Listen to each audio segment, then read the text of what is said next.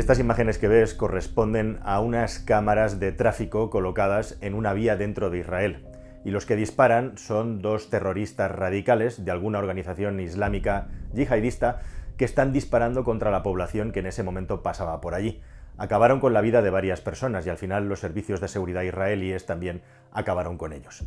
¿Qué tal, mis queridos amigos? Bienvenidos a un nuevo viaje en el cascarón de nuez. Cuando uno se pone delante de la cámara a hablar de estas cosas, os aseguro que tiene la responsabilidad, y yo así lo siento, de intentar contar las cosas de la manera más neutra y también más sujeta a los hechos y al relato de los hechos, que es la única manera de intentar indagar en la verdad en unos tiempos en los que la verdad le importa muy poco a la gente y en los que la mayoría de la gente acaba tomando las informaciones, las conclusiones personales a través de falsedades, mentiras y manipulaciones. Y seguramente muchas de las cosas que yo os cuente no sean del todo precisas, pero intento que al menos sí que sean ciertas para que cada cual pueda valorar los asuntos con su madurez y su inteligencia de una manera completamente personal e independiente, que es de lo que se trata. La cuestión es que te enseño estas imágenes de estos hombres disparando fuego dentro de Israel para contarte que esto sucedía de manera simultánea a una reunión que estaba teniendo lugar en ese momento a alto nivel entre Israel y varios países árabes que estaban haciendo fuerza con Israel en un momento y en una situación, momentum absolutamente inaudito, para frenar las intenciones expansionistas de Irán en lo que se refiere al armamento y específicamente al armamento nuclear.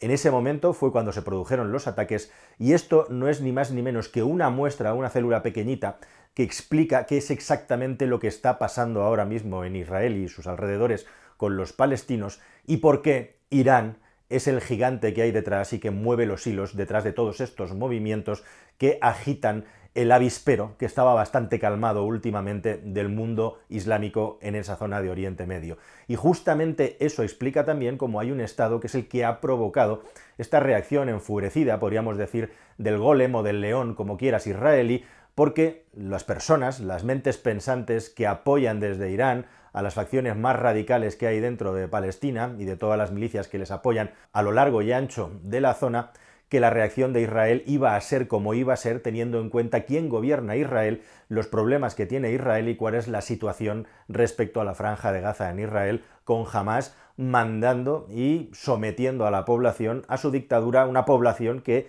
hay que recordar que en una situación tremendamente compleja y complicada y que no deberíamos de valorar solamente con los ojos desde aquí, eligió a Hamas cuando los ejércitos y las milicias precisamente de Israel abandonaron el territorio que tenían ocupado después de la enésima guerra breve con presencia del Estado israelí dentro de los territorios ocupados justamente de la franja de Gaza. La cuestión es que efectivamente lo que subyace detrás de todo esto, y es muy interesante, es un enfrentamiento entre las grandes potencias que son por un lado Irán, que está apoyado sobre todo por Qatar, y luego las grandes potencias sujetadas por Israel y los Estados Unidos de América, que cada vez estaban consiguiendo en unos movimientos diplomáticos, podríamos decir que muy inteligentes y audaces, y extremadamente prolongados en el tiempo, para explicar esto bien habría que retrotraerse a 50 años atrás, pero la cuestión es que poco a poco, con el apoyo de los Estados Unidos de América y muchas promesas hechas al respecto de lo que podía ocurrir en la zona, se estaba consiguiendo que muchos países árabes,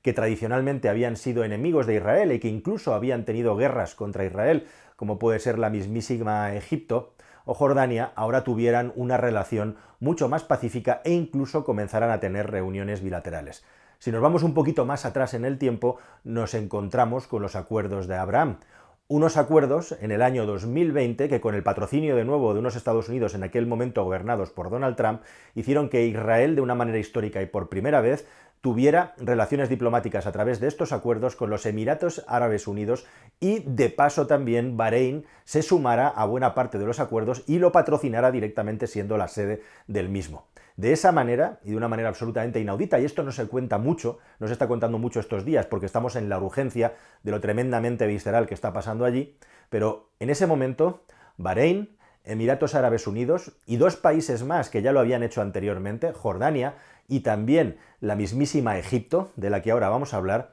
ya habían establecido relaciones y contacto diplomático permanente con Israel, lo cual era un gigantesco giro en el devenir de los acontecimientos en la zona y hacía que cada vez más Irán se fuera quedando arrinconado como un Estado radicalizado y que iba completamente con el paso cambiado respecto a lo que sus hermanos de religión y sus vecinos estaban haciendo estableciendo relaciones con Israel. Para poder explicar esto bien, contextualizado bien, hay que tener en cuenta que todos estos acuerdos con Israel de todos estos estados y toda esta expansión de Israel, que podría acabar deviniendo incluso en que al final las relaciones comerciales y tecnológicas de Israel con estos estados fueran un hecho, lo cual cambiaría completamente el mapa geopolítico de la zona, se hicieron sin que Israel cediera ni un milímetro de territorio, más bien al contrario, e igualmente también sin que la promesa de la creación de un hipotético Estado de Israel, que viene de los acuerdos de Oslo del año 94, se pusiera encima del tapete de una manera seria y se acabara conformando. Con lo cual, efectivamente, desde un punto de vista del otro lado de Israel,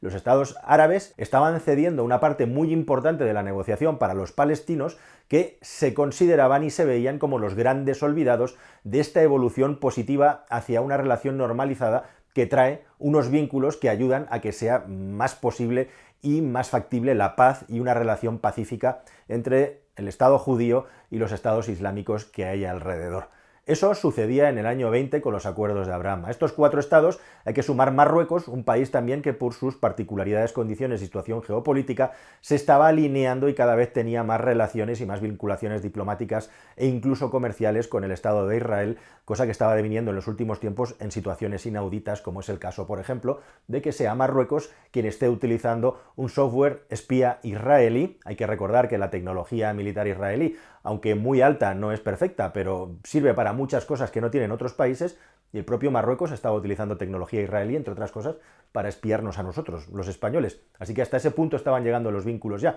Ya son cinco los países musulmanes, ya son cinco los países que estaban normalizando sus relaciones con Israel. Y la última esquirla, la última muesca que Irán ha considerado absolutamente inaceptable es el asunto de que estaba a punto de firmarse un acuerdo igualmente patrocinado por los Estados Unidos de América con Arabia Saudí que ese acuerdo sí finalmente acabaría cambiando completamente el panorama e igualmente también dejaría como grandes perdedores a la causa palestina y especialmente a los más radicales en la zona palestina que, como digo, no habrían conseguido nada a cambio con la normalización de estas relaciones con Israel. Y es entonces, y específicamente entonces, ya había habido varios conatos, como te he contado al principio del vídeo, de qué es lo que ocurría, avisos por parte de Irán cuando esto se estaba firmando y negociando, cuando se produce este ataque de Hamas, coordinado igualmente con las milicias de Hezbollah en la frontera entre el Líbano y Israel, en un momento en el que Israel pasaba por una crisis política inaudita en el país, en unos días de fiesta que tenían a todo el mundo relajado e igualmente también a unos fallos de seguridad que vienen provocados por muchísimas explicaciones que ahora son muy fáciles de contar, pero que son muy complejos y son la suma de muchísimos factores, entre otros el hecho de que los ojos de los servicios secretos de Israel últimamente habían estado más puestos en la yihad islámica precisamente que en Hamas. La cuestión es que la historia que ha ocurrido a continuación ya la sabes, la cuestión es que a estos momentos, en estas horas, como yo os conté en el vídeo anterior, la trampa de Hamas, la población palestina pacífica sigue metida en una trampa, hecha un sándwich absolutamente mortal, en el que Israel presiona quitándoles el agua, quitándoles la electricidad, quitándoles los alimentos, como contramedida contra los secuestros, en este pulso contra los secuestros. Entre 200, 300 personas, no sabemos la cifra exacta, que jamás ha perpetrado en el interior de su territorio y que ahora utiliza para reivindicar su causa e igualmente también para protegerse de un ataque más fuerte de Israel que no sucede precisamente porque el tema de los secuestros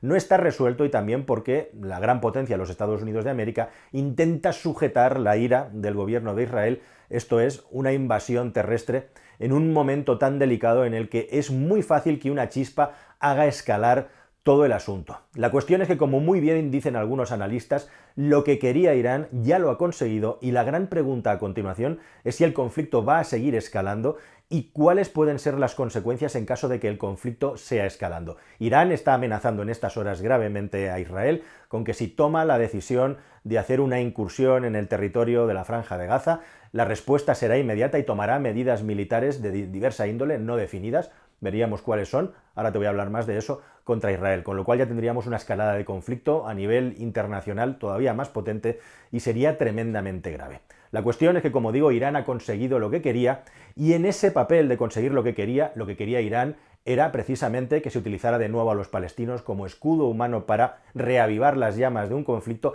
para agitar el avispero del conflicto y que se maten entre los unos y los otros para que la causa palestina reviva de la manera más macabra, mortífera y letal que una persona puede llegar a imaginar, que es utilizando la vida de montones de personas como escudo humano, como digo, con una milicia, tanto la yihad islámica como Hamas, que como os he contado en el vídeo anterior, viven completamente unidas como si fueran las extensiones nerviosas de un cuerpo en la vida civil de un sitio completamente anómalo, que es una gigantesca cárcel al aire libre, que son los territorios de la Franja de Gaza. Territorios de la Franja de Gaza sobre los que Israel de momento está cada vez más lejos de pensar siquiera en un Estado palestino, sino que además ha anunciado que pasado todo este conflicto se van a reducir todavía más porque quieren crear una zona de exclusión en la que haya un, pues eso,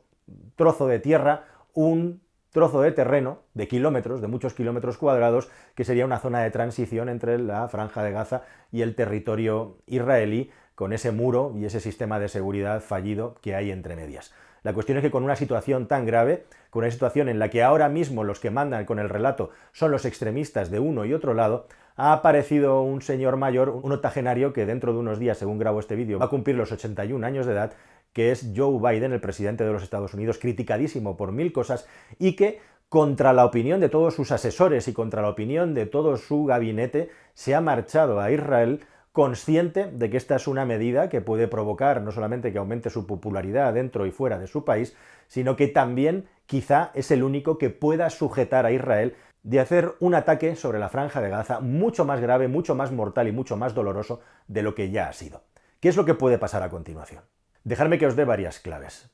El 12 de octubre, y esto no se ha comentado, hubo un ataque aéreo de Israel sobre Siria. Se bombardearon varios aeropuertos, entre ellos en Alepo, y no se ha contado mucho. La cuestión, o por qué hizo eso Israel, es porque Israel dice, considera que desde esos aeropuertos estaba saliendo ayuda militar que se estaba enviando a las milicias de Hezbollah en el sur del Líbano, en la frontera con Israel, donde está habiendo violentos combates y violentos enfrentamientos. Si dibujamos una flecha, tendríamos en la parte de la punta de la flecha la lucha de Hezbollah, de las milicias de Hezbollah, que vienen financiadas y patrocinadas por Irán contra el ejército y contra la tierra de Israel de una manera completamente coordinada con el ataque que ha habido por las zonas de la franja de Gaza para intentar hacer el máximo de daño y que se tuviera que disgregar en dos frentes la defensa del Estado de Israel y en esa situación estamos ahora mismo. Eso en la punta de la flecha. En el oeste de la flecha tenemos el conflicto con Hamas. Israel ha hecho un movimiento en el que ha obligado a una parte importantísima, aproximadamente medio millón de personas, a marcharse al centro o al sur de la franja, precisamente porque sabe perfectamente que una incursión con toda la población mezclada con las milicias de Hamas y con la yihad islámica es tremendamente complicada, aunque es el único país que tenga tanques para la guerra urbana y otras mil cosas que pueden utilizar como tecnología, cada esquina, cada edificio, cada puerta, cada tapa de alcantarilla, cada lugar recóndito es una trampa en la que pueden caer y ya lo han vivido y sufrido en muchas ocasiones. Solución, provocar un movimiento en masa de la población bajo una amenaza, mientras la otra parte jamás pide a la población que resiste y aguanta junta adentro porque esa es su gran baza para resistir. Israel ha conseguido un movimiento de población muy grande, pero sigue sin entrar precisamente por el tema de los secuestrados. Eso al oeste. Y al este tenemos también el problema que puede hacer que el conflicto escale hasta un límite superior, que es el asunto de los territorios de Cisjordania, que hasta ahora estaban en una relativa paz, porque enfrentamientos esporádicos son muy habituales, y lo que podría acabar sucediendo es que ahora que los enfrentamientos y el malestar cada vez es más grande también en Cisjordania, provoque que jamás, que los radicales de Hamas y la yihad islámica comiencen a levantar a parte de la población que había renunciado al uso de las armas y de la violencia para reivindicar la causa palestina, haciendo que en el este también, la parte que nos queda del lado de la flecha, haya un enfrentamiento todavía más fuerte. Pero es que si nos vamos hacia abajo y cerramos el rombo, en el vídeo anterior te hablé de la península del Sinaí, esa frontera es un auténtico coladero por donde se mete armamento y toda clase de material de contrabando no lícito de otros lugares del mundo y donde Egipto eh, tiene que lidiar con toda clase de grupos de delincuentes, con bereberes, etcétera, que han estado ayudando a los más radicales al otro lado de de la franja de Gaza. Y no solamente eso, es que en Yemen están los rebeldes hutíes que también reciben financiación por parte de Irán y en Siria igualmente hay dos grupos armados como son las brigadas de Jerusalén y también la resistencia de Siria que están dispuestos a luchar a favor del Estado de Irán y a favor de la causa radical de Hamas en Palestina y en este caso también contra Israel. Así que Israel se ve absolutamente amenazado por todos los flancos, por todas las franjas, y evidentemente ante una situación como esta, el Estado de Israel está reaccionando como estamos viendo. No me voy a meter más en el asunto de si el proyectil del hospital es de uno u otros, porque ahora mismo no tenemos la suficiente información y la suficiente idea. Yo empiezo a tener algunas nociones, pero lo dejamos ahí. Pero también te quiero contar que esto sucede en un momento, en un momento en el que, como os hemos venido contando en otras historias, es imposible saber qué es cierto y qué es falso. Y te voy a poner un ejemplo. Entre unos y otros se acusan de que las imágenes que están mostrando las grabaciones son falsas. Hay una manera muy fácil de manipular a la población, que se hace constantemente y que no se hace incluso en tiempos que no son de guerra todas las semanas, y que enferman tu cerebro, que es utilizar imágenes fuera de contexto, es decir, imágenes que se grabaron en otro tiempo y en otro lugar, para ejemplificar o para enseñar una situación concreta que está pasando en este momento. Luego, pasado el tiempo, se descubre que esa imagen era de 3, 5, hace 7 años y que no tenía nada que ver con el momento y el lugar, pero son imágenes reales que se ponen en unos contextos en los que parece que están sucediendo en ese momento. Esa es una forma de manipulación que se está usando de manera masiva en las guerras para envilecer a la población y para manipularla. Y en segundo lugar está el uso de la inteligencia artificial. Con la inteligencia artificial, como bien sabes, cualquiera de nosotros ya de una manera más o menos sofisticada puede estar haciendo en una pantalla o diciendo cosas que jamás hizo y que pasen por verdaderas. ¿Quién nos dice a nosotros que esas conversaciones entre milicianos de la supuesta yihad islámica pertenecen realmente a esas personas o han sido manipuladas con inteligencia artificial? ¿Quién nos dice que esa imagen del niño decapitado o de quien sea son reales o no son reales? Es imposible determinar en este contexto y en esta guerra, en la que también hay una guerra psicológica, qué es lo cierto y qué es lo falso. Lo único que es cierto y verdadero es que todo lo que te he contado en este tablero de juego estaba ocurriendo cuando Irán decidió que la firma con Arabia Saudí era un punto de dolor, era un momento en el que iba a cambiar completamente el tablero geopolítico y eso no se lo podía permitir. Así que eso es lo que ha provocado lo que ahora estamos viviendo y cuando todo este ruido cese será lo que se tenga que afrontar. Un Estado de Irán que está sumido en una grave crisis económica precisamente por todos los bloqueos que tiene alrededor del mundo e igualmente también un Estado de Irán con muchos problemas, no solo por su obsesión por conseguir la bomba atómica, sino igualmente también por la falta de derechos de las personas. Hace un año justamente Irán estaba en serios apuros precisamente por acabar asesinando a una mujer cuyo delito fue llevar mal el pañuelo obligatorio al que le obliga la ley islámica. Esa es la situación que se vive en un país que ha manejado los hilos para provocar esa reacción que ellos de sobra sabían que iban a ser así, de un Estado de Israel debilitado y también en cierta medida dependiente de un grupo de ultras. La cuestión es que los mismos remedios sabemos que no nos traen ninguna solución. Y por eso, en un momento como este, se agradece, yo creo, el hecho de que Estados Unidos de América haya aparecido por allí apoyando al pueblo de Israel, pero igualmente también intentando que pisen el freno respecto a lo que tenían previsto hacer dentro de la franja de Gaza. Y lo que falta en esta ecuación es justamente un interlocutor en el mundo árabe que esté a la altura intelectual, moral y también social de lo que está haciendo el presidente de los Estados Unidos de América, porque recordemos que el presidente Biden no iba con su avión a Tel Aviv, sino que su avión tenía destino Jordania, para reunirse con el máximo mandatario del país, el rey, e igualmente también con unos países árabes para empezar una cumbre en la que solucionar el problema. Al final, con el ataque, con el bombazo contra el hospital, se ha suspendido esa reunión y todos los países árabes se han marchado para casa y le han dado la espalda a una reunión bilateral del máximo nivel, de tú a tú, a los ojos, para solucionar el problema, un problema que tienen que solucionar igualmente también siendo parte activa los países árabes. Países árabes, recordemos, que están a favor de la causa palestina, pero Egipto no ha aceptado que ni un solo palestino salga de la franja para bajar a la península del Sinaí, como yo os contaba, como una opción provisional de solucionar o aliviar al menos parte del problema que puede tener la población civil y especialmente los niños en ese lugar del conflicto. E igualmente le decía eh, Egipto a Israel que se fueran los palestinos al desierto del Negev, es decir, a territorio israelí, algo que Israel se ha negado a aceptar hasta que sus ciudadanos no estén liberados por las milicias de Hamas. Al final, como veis, los más débiles siempre son los que sufren, los más débiles siempre son los grandes maltratados por todos, por absolutamente todos. Y se echa en falta precisamente que esos estados eh, que ahora por una cuestión de afinidad religiosa le dan la espalda a Israel, hagan algo distinto y den un paso adelante para sentarse en la misma mesa y ponerse a discutir y a negociar soluciones que vayan en la dirección de que la población tenga el mínimo daño, el mínimo dolor en un momento en el que yo creo que todos estamos de acuerdo, en el que ya ha sido más que suficiente. Nada más, queridos amigos. Espero que esta información de contexto para entender todo lo que está pasando os haya parecido interesante y nos vemos en un próximo viaje aquí en el Cascarón de Nuez. Hasta el siguiente, muchas gracias. Adiós.